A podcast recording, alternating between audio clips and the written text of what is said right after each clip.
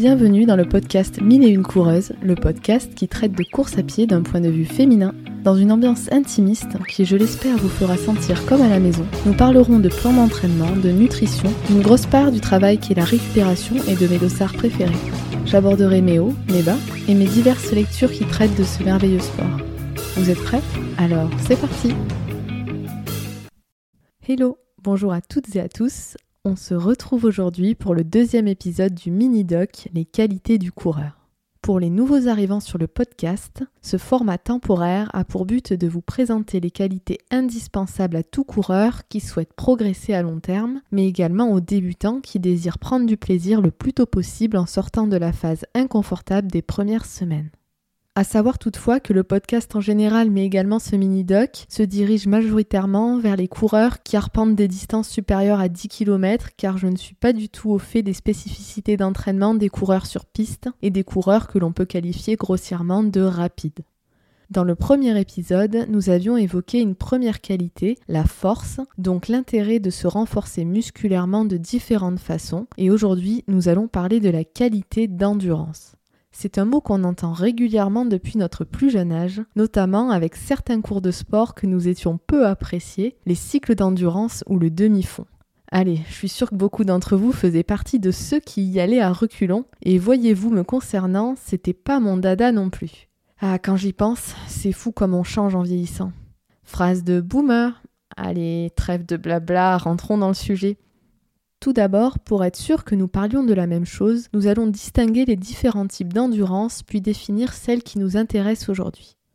Il existe en effet plusieurs types d'endurance. L'endurance au sens large du terme, qui est valable aussi pour tous les sous-types d'endurance, qui est la capacité à résister à la fatigue et à la souffrance physique et mentale. Il y a ensuite l'endurance musculaire, qu'on appelle aussi endurance de force. Il y a ensuite l'endurance anaérobie, essentiellement travaillée et utile aux coureurs de demi-fond du 400 mètres au 10 km, et l'endurance aérobie. L'endurance musculaire, qu'on appelle aussi endurance de force, est la capacité de nos muscles à résister dans le temps face aux sollicitations qu'ils reçoivent à chaque impact au sol. Pour ce type d'endurance, je vous invite à écouter le premier épisode du mini-doc, c'est l'épisode 10, où j'en parle davantage. L'endurance musculaire, donc l'endurance de force, demeure toutefois indissociable de l'endurance aérobie si l'on veut progresser sur des longues distances. Le deuxième type euh, d'endurance, donc l'endurance anaérobie, quant à elle, est la capacité à fournir un effort à puissance maximale sur un temps court en utilisant principalement la filière anaérobie comme source d'énergie. Vous l'aurez deviné, c'est l'utilisation massive de cette filière énergétique qui a donné son nom à l'endurance anaérobie. Plus l'effort est court et intense, plus la filière anaérobie est utilisée. Pour vous donner un exemple, un coureur de 800 mètres va utiliser 60% d'énergie en provenance de la filière anaérobie et ne consomme ainsi que 40% d'énergie provenant de la filière aérobie. A contrario, un coureur de semi-marathon va n'utiliser que 3% de sa filière anaérobie contre 97% niveau filière aérobie. Et cela quel que soit son niveau, quelle que soit son allure. Notre corps n'utilise donc pas les mêmes processus en fonction de l'effort qu'on lui demande de produire. C'est pourquoi nous devons construire nos plans d'entraînement en tenant compte de ses préférences énergétiques. Concrètement, les préférences de notre corps pour un type d'effort doivent être notre priorité de travail car elles seront un facteur de performance le jour de la course. Je vous donne un exemple imagé. Vous avez des skis chez vous et vous prévoyez de partir à la montagne cet hiver. Vous savez que si vous voulez avoir un maximum de vitesse, vous allez devoir farter vos skis afin qu'ils retrouvent leur potentiel de glisse initial.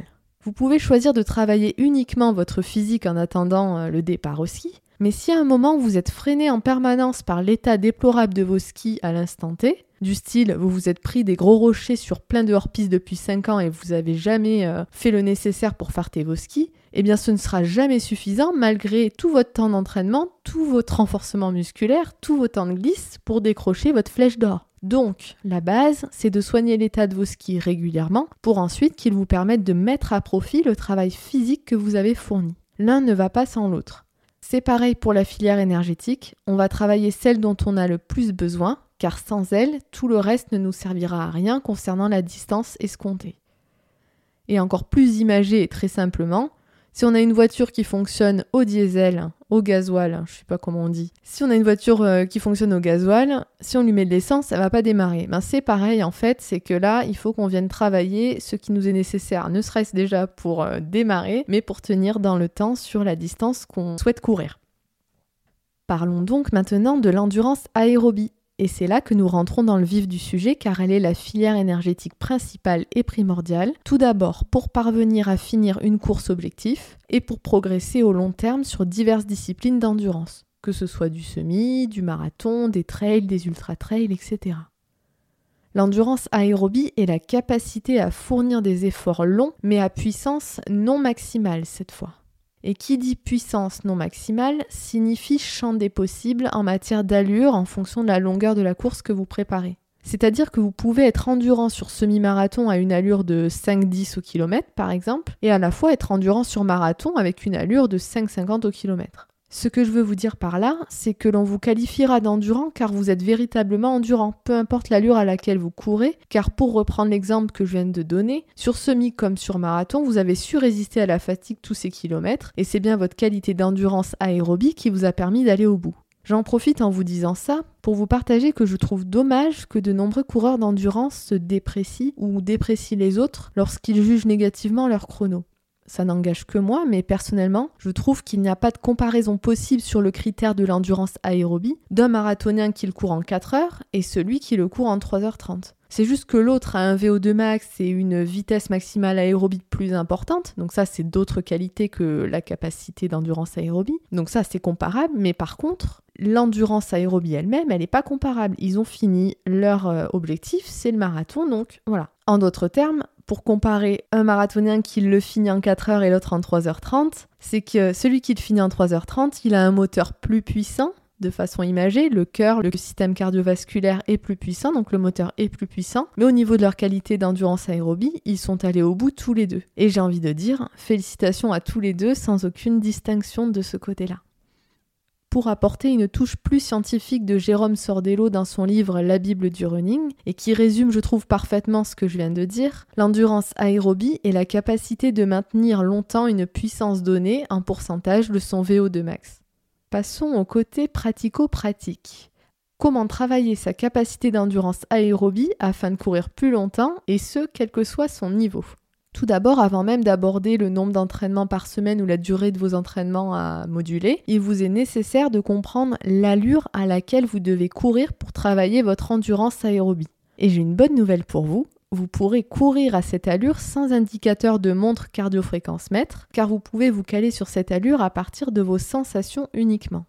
Concrètement, il faut que vous soyez en capacité de parler sans difficulté malgré la présence d'un essoufflement modéré. Sur une échelle de 1 à 10, votre essoufflement doit se situer entre 4 et 5. Plus précisément sur le côté parole, vous devez être en capacité de finir chacune de vos phrases.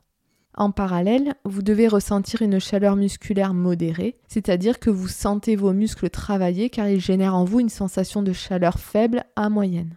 Encore une fois, on n'est pas tous pareils là-dessus. On n'a pas tous euh, le même thermostat, en tout cas la sensation de chaleur, donc ça c'est à vous de voir. Mais si vous avez une énorme sensation de chaleur, c'est étrange ou alors il faut aller chercher euh, sur d'autres aspects euh, de votre santé. Et cette allure-là, c'est ce qu'on appelle dans le jargon du running la fameuse endurance fondamentale. J'ai pu dans certains épisodes la traduire plus facilement en comparant l'endurance fondamentale à une allure de footing tranquille. Et comme je l'explique dans l'épisode sur la méthodologie de l'entraînement, pour tous ceux qui ont 3 ou plus de 3 séances par semaine, vous devez courir au moins 70% environ de votre volume d'entraînement hebdomadaire en endurance fondamentale. Elle est la base de tout et de toute progression en course à pied. Trop de séances intenses vous feront stagner rapidement en générant un risque de blessure accru. Vous devez vous dire, purée, mais elle se répète, elle dit ça dans quasi tous les épisodes. Ouais, mais je préfère être relou et euh, vous dire que c'est important et que vous testiez plutôt que vous vous blessiez. Et puis pour les nouveaux arrivants, bah voilà, il y en a qui n'ont jamais entendu ça. Et du côté de ceux qui débutent, ou les coureurs réguliers qui courent déjà une à deux fois par semaine sans suivre de plan d'entraînement, mais qui souhaitent progresser au niveau de la durée de leur sortie running, je vous invite à commencer par augmenter le nombre de sorties running plutôt que de viser directement à augmenter le temps de chaque sortie que vous faites déjà. Par ailleurs, les recommandations de santé mondiale préconisent 2h30 par semaine d'exercice mobilisant notre endurance aérobie. Ça peut être la course à pied, mais également le vélo à basse intensité, la natation, le ski de fond, le roller, etc. Si vous courez par exemple deux fois 40 minutes par semaine, je vous invite à ajouter une troisième séance de 30 minutes par exemple, ou dans tous les cas, vous devez rajouter la durée qui vous semble la plus raisonnable et qui est la plus adaptée à votre niveau. En tout cas au début. Car concrètement, c'est à vous de jauger où vous en êtes pour ne pas risquer la blessure, mais généralement à cette allure, en endurance fondamentale, les blessures sont rares, même en ajoutant une troisième séance du jour au lendemain. Si vous vous blessez, c'est que vraiment vous avez visé un temps de course euh, trop ambitieux. Sachez dans tous les cas que nous pouvons ajouter un entraînement supplémentaire par semaine chaque saison, si tel est notre besoin et notre envie, mais pas plus. Pour tous ceux qui ne peuvent pas courir plus que le nombre de séances qu'ils courent déjà actuellement, qui ne peuvent pas ajouter de séances supplémentaires, vous pouvez ajouter à vos séances d'endurance fondamentale 5 minutes à 10 minutes supplémentaires par saison, et ça d'après pas mal de recommandations. Ça ne veut pas dire que vous ne pouvez pas en rajouter davantage, mais là vous serez plutôt sécure vis-à-vis du risque de blessure ou de surentraînement. Enfin, si vous ne pouvez pas encore courir 30 minutes complètes en endurance fondamentale, que vous débutez vraiment, hein, là c'est euh, le tout début, je vous invite à écouter l'épisode 4, mais je vous le redis rapidement ici, faites en sorte de ressentir un essoufflement modéré et un échauffement musculaire moyen, comme je le disais euh, tout à l'heure, en alternant marche et course. Et un jour, vous courrez sur la totalité, sur 30 minutes, c'est le minimum à peu près, hein, pour commencer à dire qu'on a une capacité d'endurance aérobie. Vous verrez, vous n'aurez plus besoin de la et ça montrera donc que vous avez progressé au niveau de votre qualité d'endurance aérobie. Surtout tenez bon si vous en êtes à ce niveau, parce que ça c'est les plus durs euh, paliers. Souvent on se démotive et moi je vous dis continuez, là ce que vous faites c'est génial, vous êtes euh, persévérant et ça va le faire. Croyez en vous, c'est juste une question de temps. Pour les coureurs de semi-marathon, marathon et ultra, pour faire un petit focus, vous avez dû voir passer, et peut-être aussi sur mon Instagram, la notion de sortie longue. On a souvent des sorties longues dans ce type de programme qui viennent s'insérer en fin de semaine et qui viennent nous permettre de travailler notre capacité d'endurance aérobie à la hauteur du nombre de kilomètres qui nous sera demandé de courir le jour de la course et elles augmentent celles-ci au fur et à mesure du programme. C'est très progressif et c'est toujours en fonction donc du nombre de kilomètres à venir. Je ferai d'ailleurs un épisode dédié au principe des sorties longues, quelle durée elles doivent avoir, surtout quelle durée elles doivent avoir en fonction du ratio à appliquer, en fonction du nombre de kilomètres qui nous attend le jour J, etc. J'espère que cette deuxième thématique de ce mini-dog vous aura plu et surtout que vous y voyez plus clair du côté de l'endurance et des multiples sens qu'elle peut revêtir. N'hésitez pas à me faire un retour sur les réseaux Instagram et Facebook et à mettre une petite note au podcast sur votre plateforme d'écoute. En attendant, je vous souhaite une belle semaine et faites preuve d'endurance. À plus